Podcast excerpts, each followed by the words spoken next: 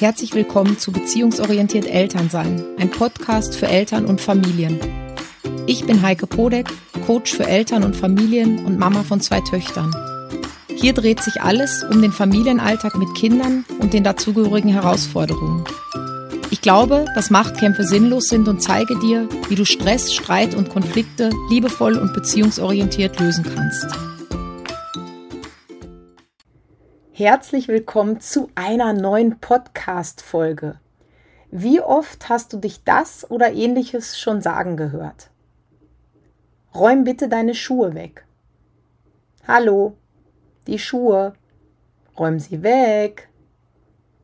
Hast du mich eh gehört? Die Schuhe sollst du wegräumen. Die Schuhe. Sie stehen noch immer hier rum. Bitte. Räum sie weg. Ach Mensch, du hast die Schuhe noch immer nicht weggeräumt. Räum jetzt endlich deine verdammten Schuhe weg, sonst. An welcher Stelle wärst du lauter geworden? Früher als ich? Oder hast du eine längere Leitung? Fakt ist, wir kennen es wohl alle. Wir verlangen von unseren Kindern etwas zu tun und nichts passiert. Wir bitten, wir drängeln, wir sagen es mit Nachdruck Irgendwann reicht's und wir sind genervt. Also schreien wir. Vielleicht drohst du auch. Wenn du nicht, dann. Es ist mühsam. Denn diese Situationen begegnen uns ja nicht nur einmal am Tag, das wäre ja super, sondern immer wieder und ständig. Geht oft morgens schon los beim Aufstehen. Dann kommt das Zähneputzen, das Anziehen, Frühstücken, nochmal weiter anziehen, also Jacke und Schuhe natürlich, loskommen in Kindergarten und Schule, vielleicht geht sie zu Fuß, vielleicht fahrt sie mit dem Rad, vielleicht aber auch mit dem Auto, das heißt, dann hat man noch dieses Einsteigen, Anschnallen und so weiter. Beim Abholen zu Mittag Vielleicht geht sie einkaufen am Nachmittag in den verschiedensten Situationen. Ja, sei es, ihr müsst noch mal zu irgendeinem Termin hin oder es geht ums Aufräumen oder es geht um irgendwas helfen oder es geht einfach um Abwarten. Und dann natürlich am Abend auch noch mal bei den Klassikern wie Zähne putzen und ins Bett gehen. Das heißt, wir können uns vor diesem Thema einfach nicht drücken, sondern sind im Gegenteil ständig damit konfrontiert dass unsere Kinder manchmal scheinbar keine Lust haben zu tun, was wir von ihnen verlangen. Naja, und wenn wir mal ganz ehrlich sind, wenn sie tatsächlich jedes Mal machen würden, was wir ihnen sagen, womöglich auch noch gleich beim ersten Mal, wäre das auch irgendwie schräg, oder? Also irgendwie hätte das was von dem Eindruck eines dressierten Affens. Also unser Hund zum Beispiel ist wirklich gut erzogen, aber so jedes Mal und beim ersten Mal macht er das auch nicht. Also zum Glück sind unsere Kinder nicht so, sondern sie haben eigene Wünsche, sie haben eigene Bedürfnisse und sie bringen diese eben auch zum Ausdruck. Im Alltag ist das manchmal ganz schön schwierig und wir stehen in einem ständigen Abwägen, wann sind Diskussionen okay und vielleicht auch gewünscht also wo ist es, wo ist es wirklich entspannt und wann sollte es einfach möglichst reibungslos funktionieren? Also zum Beispiel gibt es diese ganz wichtigen Situationen, wo ich finde, dass meine Kinder hören, ich sage jetzt in Anführungszeichen müssen. Und zwar sind das Gefahrensituationen. In dem Moment, wo wir zum Beispiel im Straßenverkehr unterwegs sind, vielleicht auch noch mit dem Rad, muss ich mich darauf verlassen können, dass meine Kinder hören. Einfach, weil es eben sonst lebensgefährlich werden kann. Das ist natürlich eher die Ausnahme und funktioniert meistens auch ganz gut, weil Kinder in diesen Situationen den Ernst der Lage sehr gut begreifen und du das eben als Elternteil auch entsprechend vorbereiten kannst. Sprich also Straße ist irgendwie was, was wir mit den Kindern besprechen können, was wir vorbesprechen können, wo wir uns überlegen können, ähm, was brauche ich dafür, damit mein Kind da gut hören kann. Ja, muss ich denn mein Kind noch an die Hand nehmen, wenn es klein ist? Das kann man halt einfach wirklich, wirklich gut vorab checken. Im Gegensatz dazu gibt es eben auch Situationen, wo es relativ egal ist, ob Kinder hören oder nicht. Ähm, wenn man das überhaupt so nennen kann. Ja, ähm, da gibst du vielleicht einen Hinweis und dein Kind entscheidet sich, es anders zu machen, weil es eben selber die Erfahrung machen mag, weil es ausprobieren will und das eben seine Art ist zu lernen. Also mm, als Beispiel nehmen wir mal den Spielplatz. Wenn du deinem Kind sagst, es soll die Rutsche lieber an der Leiter hochsteigen als direkt über die Rutschfläche.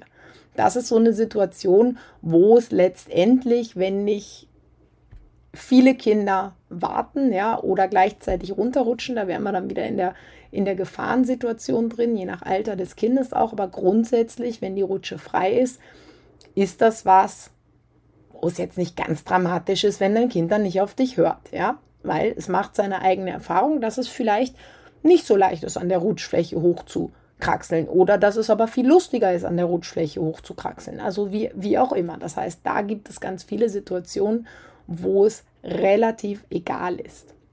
Und dann gibt es eben diese eine Million Situationen dazwischen, wo wir einfach gerne hätten, dass es funktioniert weil es den Alltag leichter machen würde, weil es den Umgang leichter machen würde, weil es ähm, manchmal mit Zeitdruck ist. Das heißt, weil es einfach friedlicher, harmonischer und netter wäre, wenn es funktioniert für uns alle. Also nicht nur für uns, sondern natürlich auch für unser Kind. Also, was kannst du in diesen Situationen ganz konkret tun? Mein erster Impuls für dich ist klar kommunizieren ich will das jetzt nicht verallgemeinern, aber in der Regel ist es einfach so, dass wir Eltern viel zu viel reden. Und durch dieses viele Reden eben auch nicht klar kommunizieren. Das heißt, die Kinder wissen überhaupt nicht, was wir von ihnen wollen. Beobachte dich gerne mal dabei. Nimm dich vielleicht auch auf, wenn du das aushaltest. Gell? Das ist, ist eine ganz schöne Challenge, sich selber aufzunehmen und sich selber reden zu hören. Ähm, das muss man, muss man echt ausprobieren und das ist schon hardcore. Aber vielleicht kannst du auch einfach mal so drauf achten, wie du eigentlich mit deinem Kind sprichst, wenn du was von ihm willst. Denn ganz oft geben wir unseren Kindern die Möglichkeit, Nein zu sagen. Also wenn wir zum Beispiel irgendwas fragen, so magst du dir jetzt die Schuhe anziehen? Und bitte nicht lachen. Mir ist das auch schon bei unserer Kleineren passiert, nämlich in einer Mama-Gruppe, wo wir waren und wir beim Nachhause gehen. Und ich habe sie dann gefragt, magst du dir jetzt deine Schuhe anziehen? Und natürlich hat sie Nein gesagt. Und dann stand ich da und dachte, tja, selber schuld. Wenn du eine Frage stellst, bei der sie sich die Antwort aussuchen kann, dann ist das halt jetzt so.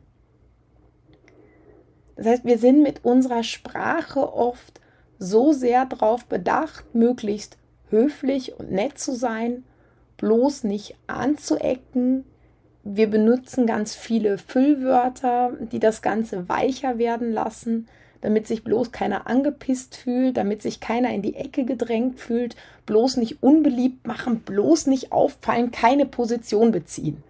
Denn wir haben in den letzten Wochen und Monaten, ja sogar Jahren eigentlich erfahren, wie heikel das ist, wenn wir Position beziehen. Ja, wenn ich meine Meinung sage, dann kommen unter Umständen heftige Emotionen von meinem Gegenüber. Oder dann spalte ich. Ja, in den letzten Zeit hat es viele Freundschaften und viele Familien zerrissen, wenn jemand klar Position bezieht. Im Falle unserer Kinder ist dieses klare Position beziehen oder beziehungsweise diese klare Kommunikation aber ganz, ganz wichtig. Ja, wenn du jetzt sagst, da draußen möchte ich das nicht, weil ich, ich möchte schon ähm, ja weiterhin mit meiner Freundschaft, also mit meinen Freundschaften pflegen, mit meiner Familie zusammen sein und ich mag da jetzt nicht irgendwie da ein knallhartes Statement loslassen und das gibt es ja in allen Bereichen. Also das ist ja jetzt nicht nur auf die vergangenen Wochen und Monate bezogen, sondern das kann ich ja zum Thema Tragen, zum Thema Langzeitstillen, zum Thema Familienbett. Also da gibt es ja auch in der Familie ganz viele Themen. Wenn man da sehr klar Stellung bezieht, dann ist man halt gleich die komische Ökomama oder die Mama, die ähm, und das geht doch nicht und das Kind tanzt ja auf der Nase rum. Also das heißt, auch in dem Bereich gibt es ganz viele Situationen, wo wir natürlich ähm, in die Enge gedrängt werden oder wo Emotionen kommen oder wo wir da Gefahr laufen, anzurennen, anzuecken. Bei unseren Kindern, wie gesagt, ist aber diese klare Kommunikation ganz, ganz wichtig, weil es nur so versteht, weil es nur so weiß, weil es nur so erkennen kann, woran es ist. Weil es nur über diese klare Kommunikation Orientierung und Sicherheit bekommt und sich auskennt, was du genau von ihm willst. Das heißt, ganz, ganz wichtiger Punkt. Genau, Impuls Nummer zwei. Wahre die Grenzen deines Kindes. Wenn du den ganzen Tag von deinem Kind Dinge einforderst, ja, Sachen zu tun, was wir wirklich oft machen, wenn du dich dabei mal beobachtest. Also wir tun das wirklich oft. Dann behindert das langfristig das Bedürfnis deines Kindes nach Autonomie, also nach Selbstständigkeit. Dein Kind will nämlich selbst entscheiden, und zwar nicht nur in ganz bestimmten Bereichen, da ist es eh okay, also das ist ganz wichtig natürlich, ähm, würde jetzt hier den Rahmen sprengen. Da kannst du dir meine ganzen Podcasts zum Thema Autonomie und Autonomiephase und so mal anschauen. Aber natürlich ist Autonomie ganz wichtig in bestimmten Bereichen. Aber dein Kind will eben auch selber bestimmen, wo seine Grenzen liegen. Und wenn wir die jedes Mal missachten, indem wir weiterdrängen, indem wir uns immer wieder wiederholen, indem wir Druck machen, indem wir irgendwann anfangen zu schreien, dann macht das Kind die Erfahrung, dass seine aufgezeigte Grenze nicht gesehen und nicht wahrgenommen wird. Das heißt, es lernt auch im Sinne der Vorbildfunktion, dass es okay ist, Grenzen von anderen Menschen zu missachten. Weil es eben sieht, dass du seine Grenzen nicht wahrst.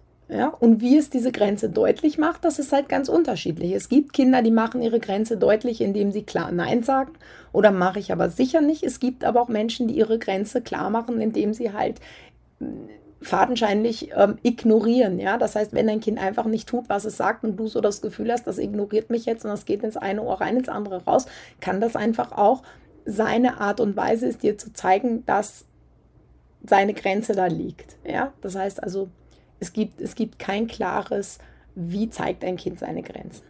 Meiner Erfahrung nach wehren sich Kinder nicht grundlos Dinge zu tun, die Eltern ihnen anschaffen. Das heißt, entweder ist ihr, ich nenne das jetzt mal Kontingent an Kooperation einfach schon aufgebraucht und es geht nicht mehr, weil sie quasi leer sind. Das heißt, sie haben einfach schon so viel kooperiert den ganzen Tag über, ja, dass sie einfach nicht mehr können. Oder, das ist die zweite Möglichkeit, die eigene Grenze wird gerade von den Eltern so massiv überschritten, dass es ihnen eben nicht möglich ist zu hören. Deshalb achte unbedingt drauf, welche Grenze dir dein Kind aufzeigt und achte auch drauf, was möglicherweise dahinter steckt. Impuls Nummer drei, da geht es um Wertschätzung. Ganz häufig ist es so, dass ein Kind, was nicht hört, sich häufig nicht wertgeschätzt fühlt. Hm. Jetzt überleg mal, wie oft erkennst du eigentlich, dass dein Kind mit dir kooperieren will? Wie oft siehst du das? Wie oft kommt dein Kind und du hast den anderen, Mensch, Kerr, das ist super, mein Kind will gerade mit mir kooperieren. Und wie oft stößt du es unabsichtlich vor den Kopf? Ich nehme mal ein Beispiel ähm, von mir, weil es einfach, einfach einfach ist, und zwar das Thema Wäsche.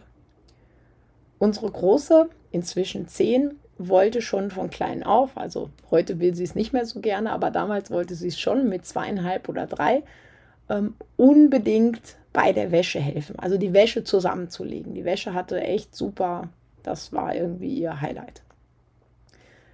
Und ich musste das wirklich, wirklich mühsam lernen, das zuzulassen und das auch auszuhalten, dass sie mir hilft. Denn natürlich kann sie das nicht so ordentlich, wie ich das gerne hätte. Natürlich dauert es viel länger, als wenn ich das alleine mache. Und wenn ich ganz ehrlich bin, manchmal hat es auch mehr Chaos gemacht, als es geholfen hat. Und ich denke mir, so, so, so ist es einfach auch bei vielen anderen Sachen. Wenn Kinder sagen, sie wollen beim Spülmaschine einräumen oder ausräumen helfen, sie wollen den Tisch abwischen, sie wollen saugen, ja, also sie, sie, sie wollen halt irgendwas im Haushalt machen. Ja, wir sind dann ganz schnell in solchen Momenten dabei zu sagen, nein, nein, ich mache das schon alleine. Oder ihnen auch zu sagen, du kannst das noch nicht. Und wir, wir kommen da in so einen Stress, eben weil es länger dauert, weil es manchmal mühsamer ist, ja, weil es uns eh schon keinen Spaß macht und dann eben mit dem Kind manchmal noch mehr Chaos macht, als es halt wirklich hilft, ja. Und für uns Erwachsene ist das ganz klar. Also wir, wir verstehen das. Und uns ist auch klar, warum wir das sagen. Und wir meinen es ja im Grunde nur gut. Gut mit uns, ja, weil wir uns irgendwie da schützen wollen vor mehr Chaos, mehr Zeit, aber auch gut mit unserem Kind, ja. Gleichzeitig verletzen wir unser Kind, aber mit dieser Absage, mit diesem Zurückweisen und stoßen ihm vor dem Kopf, weil wir eben sein Hilfsangebot abschlagen oder seine Kooperationsbereitschaft abschlagen. Die Folge ist, dass dein Kind immer weniger Lust hat, mit dir zu kooperieren. So nach dem Motto, es ist ja eh unerwünscht, passt dir ja eh nicht, was ich tue. Ja, magst ja eh nicht. Na, ich störe ja eh nur. Und das ist eigentlich ganz, ganz schade, weil die Kinder eben dann aufhören damit. Deshalb versuch einfach, bevor sie aufhören, ja, ähm, dein, dein Kind oder deine Kinder ausreichend wertzuschätzen. Weil wenn wir das tun, dann arbeiten die Kinder gerne mit uns zusammen. Und ich meine jetzt mit wertschätzen nicht loben. Das heißt, wertschätzen ist für mich was anderes als loben. Du kannst dir da auch gerne mal ähm, meine Podcast-Folge Lob ähm, zum Thema Anerkennung statt Lob anschauen. Die habe ich mit einer Kollegin zusammen gemacht. Ich glaube, die sagt nochmal ganz gut auch, was der Unterschied ist zwischen Lob und Anerkennung oder Wertschätzung, was auch ein bisschen ähnlich ist. Ähm, also wenn wir unsere Kinder wertschätzen, arbeiten sie gerne mit uns zusammen und es entsteht eben ein liebevolles Miteinander. Das heißt, dann ist dein Kind auch bereit, Lösungen zu suchen, Lösungen anzunehmen, Lösungsvorschläge zu akzeptieren. Das heißt, wenn du dir wünschst, ähm, nicht alles x-mal zu sagen, sondern dass dein Kind einfach schneller hört, schneller kooperiert, dass es einfach einfacher bei euch geht, dann probiere einfach mal meine drei Impulse aus. Wie gesagt, Impuls Nummer eins ist wirklich eine klare Kommunikation. Impuls Nummer zwei, wahre die Grenzen deines Kindes. Das heißt, achte auf die Grenzen deines Kindes, finde da Lösungen, die für euch beide passen und schenk deinem Kind ausreichend Wertschätzung. So, und ich hoffe nun, ich konnte dir heute wieder einige neue hilfreiche Impulse mitgeben, wie du dein Familienleben von Schimpfen, Schreien, Streit, von Nicht-Hören hin zu einem liebevollen und harmonischen Miteinander verwandeln kannst. Und wenn dir mein Podcast gefallen hat, dann gib mir gerne eine Bewertung. Das geht sowohl auf iTunes als auch auf Spotify. Ähm, teil ihn mit allen Mamas und Papas, von denen du glaubst, dass sie davon profitieren können. Außerdem melde dich gerne zu meinem Newsletter an, denn da erfährst du regelmäßig, was du tun kannst, um die Mama oder der Papa zu werden, die du sein willst. Ähm, und so deinen Familientraum wirklich werden, Wirklichkeit werden zu lassen. Ich wünsche dir noch eine schöne Woche und ich freue mich jetzt schon auf die nächste Folge mit dir. Mach's gut, bleib gesund, bis bald, deine Heike.